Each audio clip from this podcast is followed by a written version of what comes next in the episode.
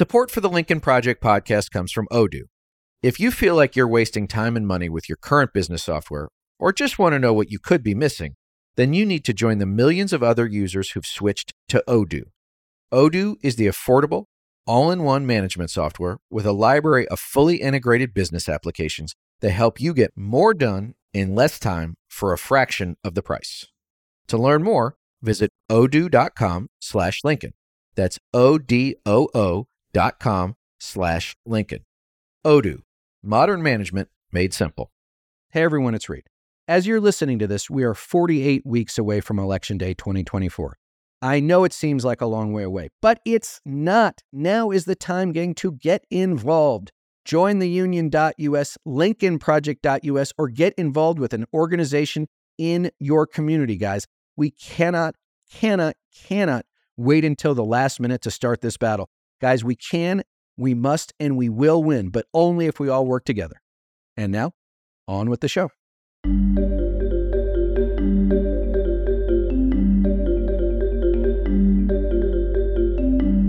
Welcome back to The Lincoln Project. I'm your host, Reed Galen. Today, I'm coming to you all solo for another Q&A episode where I'll answer your questions. And as always, I want to thank the listeners and members of the Lincoln Project community. And let me just say as an aside, guys, we have passed 300 episodes. If you had told me that I would be here with you 300 episodes later, I don't know that I'd have believed you, but thank you so much. Me, Rick, and everyone at the Lincoln Project love hearing from you all. And as always, if you have questions, please do not hesitate to ask. Send your questions to podcast@lincolnproject.us. Now, before I get to questions, guys, I want to say this. We got him. We got him again. The Lincoln Project and all of us, we live rent-free inside Donald Trump's head. We dropped an ad called Feeble on Monday about his incapacity, his growing incapacity to be president of the United States. We already know he's crazy, but now he's old too.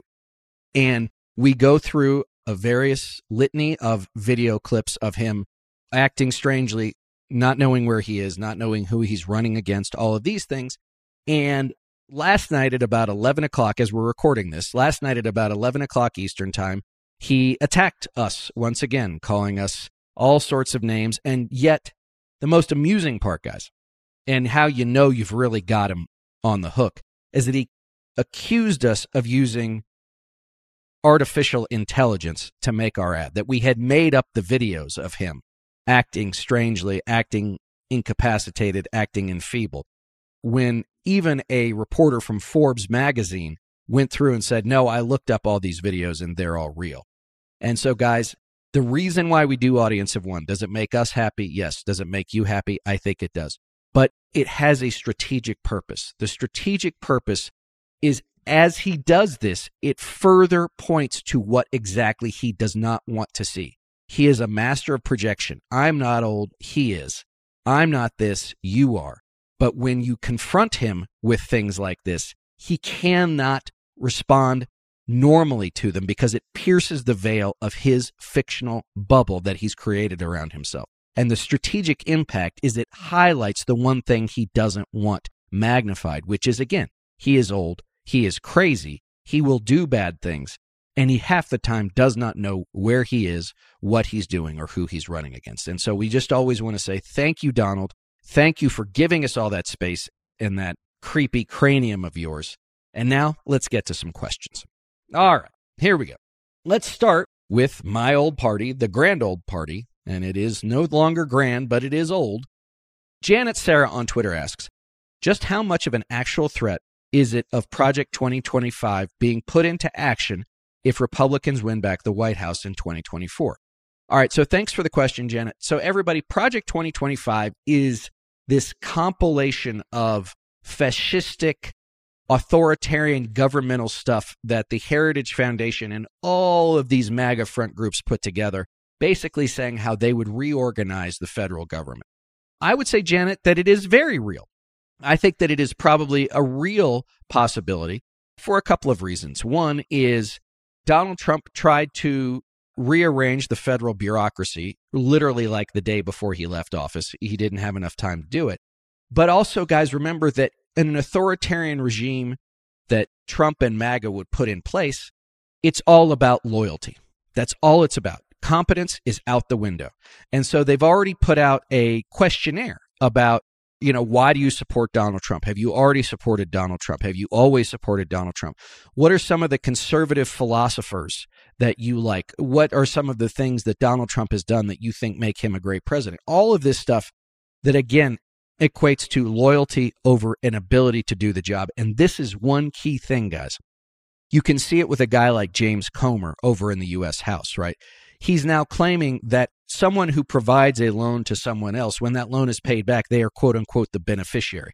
James Comer is a moron.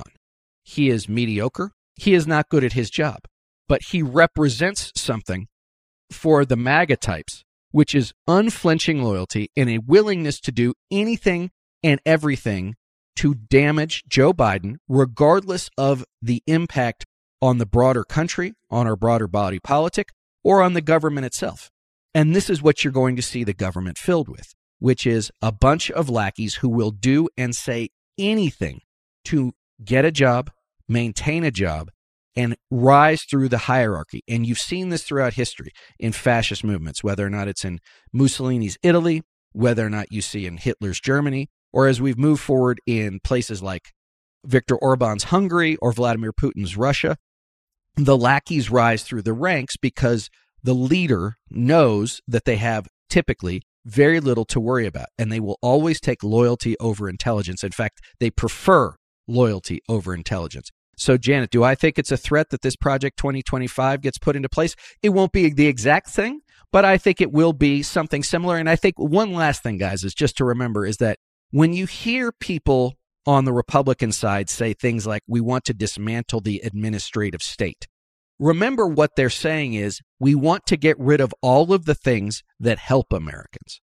In its place, we're going to do all of the things that control Americans, like empowering the Department of Justice and the FBI and the intelligence services to go after political opponents and enemies, weaponizing the military and the National Guard to keep demonstrators or people who might be opposed to the regime in line.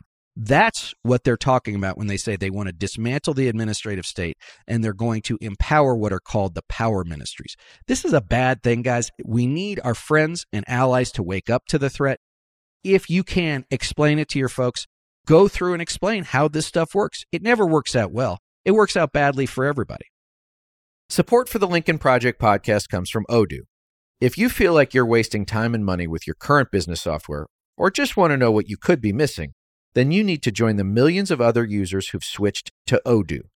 Odoo is the affordable, all-in-one management software with a library of fully integrated business applications that help you get more done in less time for a fraction of the price. To learn more, visit odoo.com/Lincoln. That's ODOO.com/Lincoln. Odoo. Modern management made simple. Moving on. Corey 2019 on Twitter asks, why were other GOP candidates who won in 2020 not more worried about the effort to overturn elections in their state? Wouldn't their elections be overturned too, not just presidential votes? Corey, here's what I would say. This is where you have the cognitive dissonance. It doesn't matter. They don't care. They know that it's all BS. It's all BS. 2020 was free and fair. They're not going to say that their race was rigged because, as you said, they won. They know Donald Trump lost, but they're sure as heck not going to say that out loud. You know why? Because they want to win again next time. And so when you see this kind of stuff, remember, you must always suspend disbelief and any sense of rationality. None of it matters. They're all just about protecting their own interests and making sure that dear leader is happy with them when the time comes, because they don't want a primary challenge. They don't want to be attacked. They don't want the troll armies coming for them. So why didn't they say anything? Because it's not in their interest. And guys, that's what you'll see from almost all of these people is if it's not in their personal, professional, or financial interest, you're probably not going to hear much from any of them. All right, moving on. The 2024 election. Riley Madison asks, the recent DeSantis-Newsom debate was an interesting, albeit slightly bizarre, piece of television on its own. But what does it mean in the context of 2024, if anything at all? Riley, it's a great question. I don't think it really means anything. My sense is that it was two guys who thought that they might be on a debate stage against each other 5 years from now, you know, in 2028. I don't think either of them will be, to be honest with you, but I think that's what you saw. I think for Newsom, it was an opportunity to show that he's willing to go onto something like Fox and put up a spirited defense of his worldview and of the president and of Democratic politics. For DeSantis, it's one more Hail Mary and a string of Hail Marys. They've been 4th and 25 now for the better part of 6 months. They got to do anything they can to, you know, do the anti-woke stuff, make California look bad, all the gimmicky stuff. He's stuck. He's not going to get unstuck in the next 5 or 6 weeks before the Iowa caucuses. And so does it have anything to do with 2024? Not really. I think this was two guys who wanted a chance to get some airtime and have a sparring partner that would give them all the things they wanted. And I think in that context, they both got what they wanted. And let me say one other thing about the DeSantis-Newsom debate. And I think this is important for all of our Democratic friends and allies to hear. Gavin Newsom endorsed, 100% endorsed Joe Biden, right?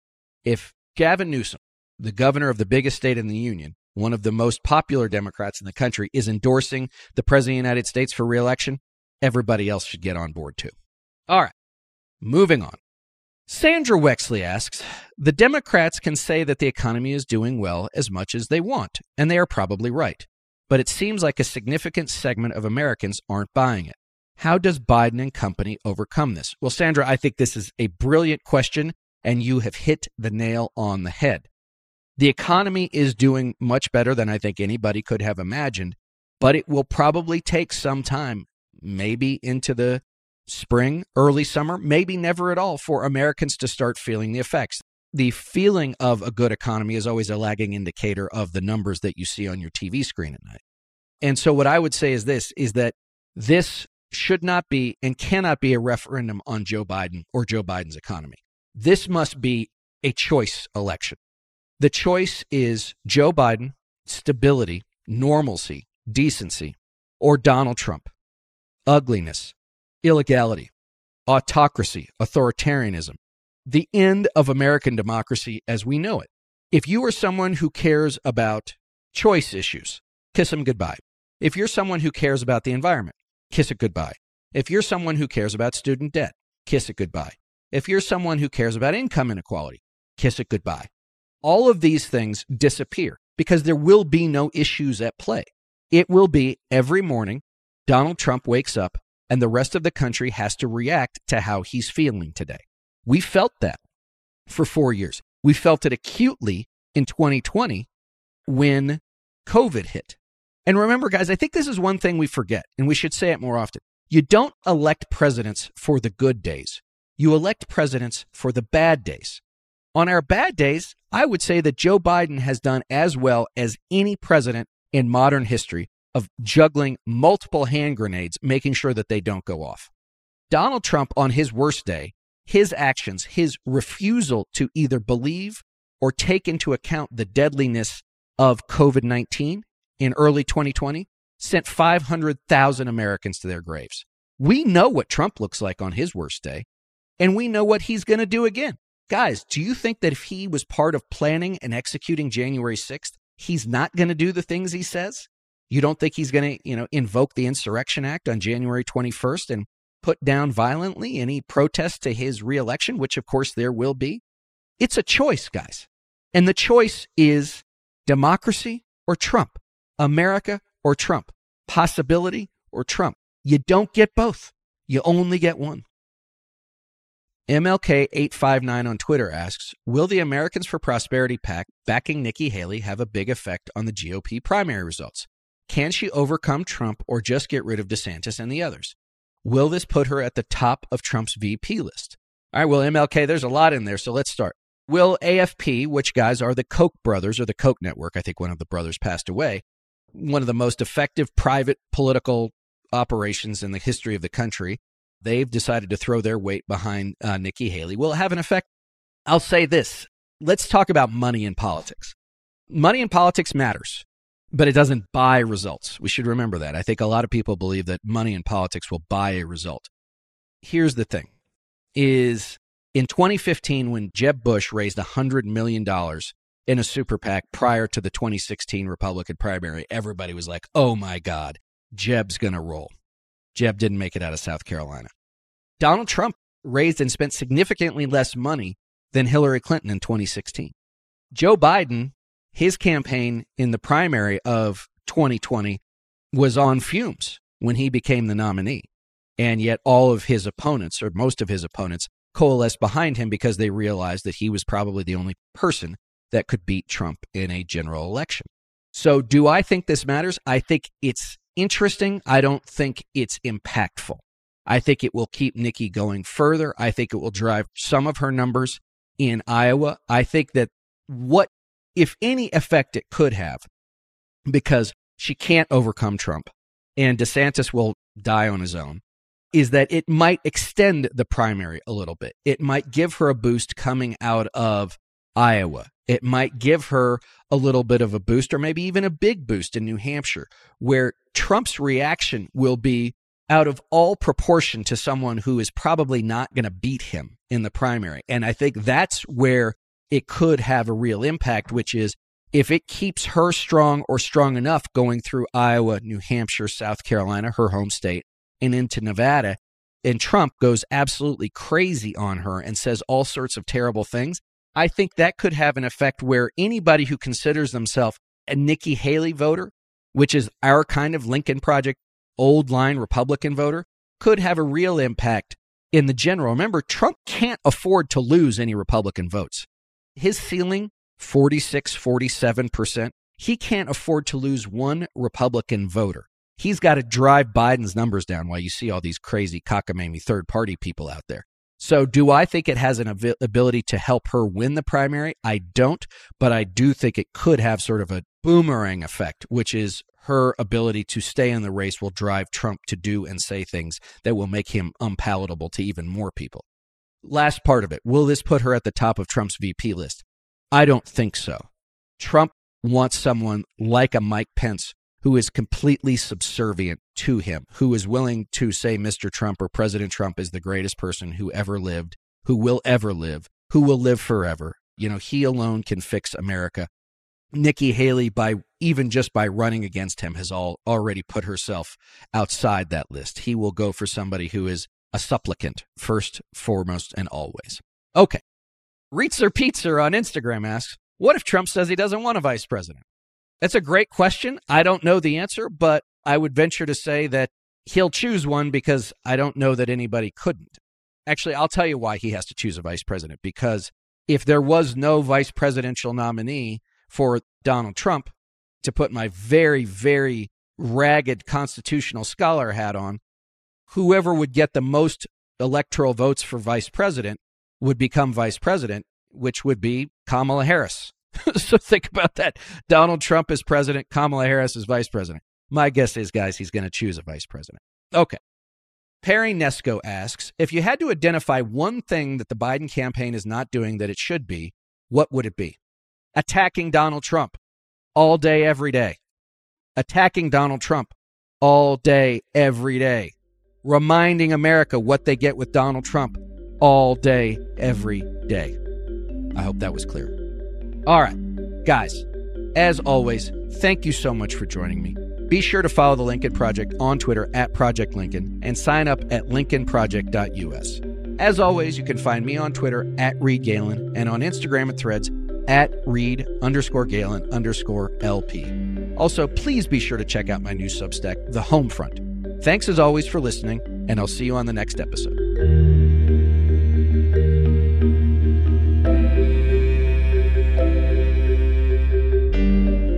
Thanks again to everyone for listening. Be sure to follow and subscribe to The Lincoln Project on Apple Podcasts, Spotify, Google, or however you listen. Don't forget to leave a 5-star review. To connect with us, follow us on Twitter at Project Lincoln, and for more information on our movement, to join our mailing list, subscribe to our newsletter, or make a contribution to our efforts, visit lincolnproject.us. If you want to message the podcast directly, please send an email to podcast@lincolnproject.us. And if you want to personally join the fight to save our nation's democracy, visit jointheunion.us. For The Lincoln Project, I'm Reed Galen. I'll see you on the next episode.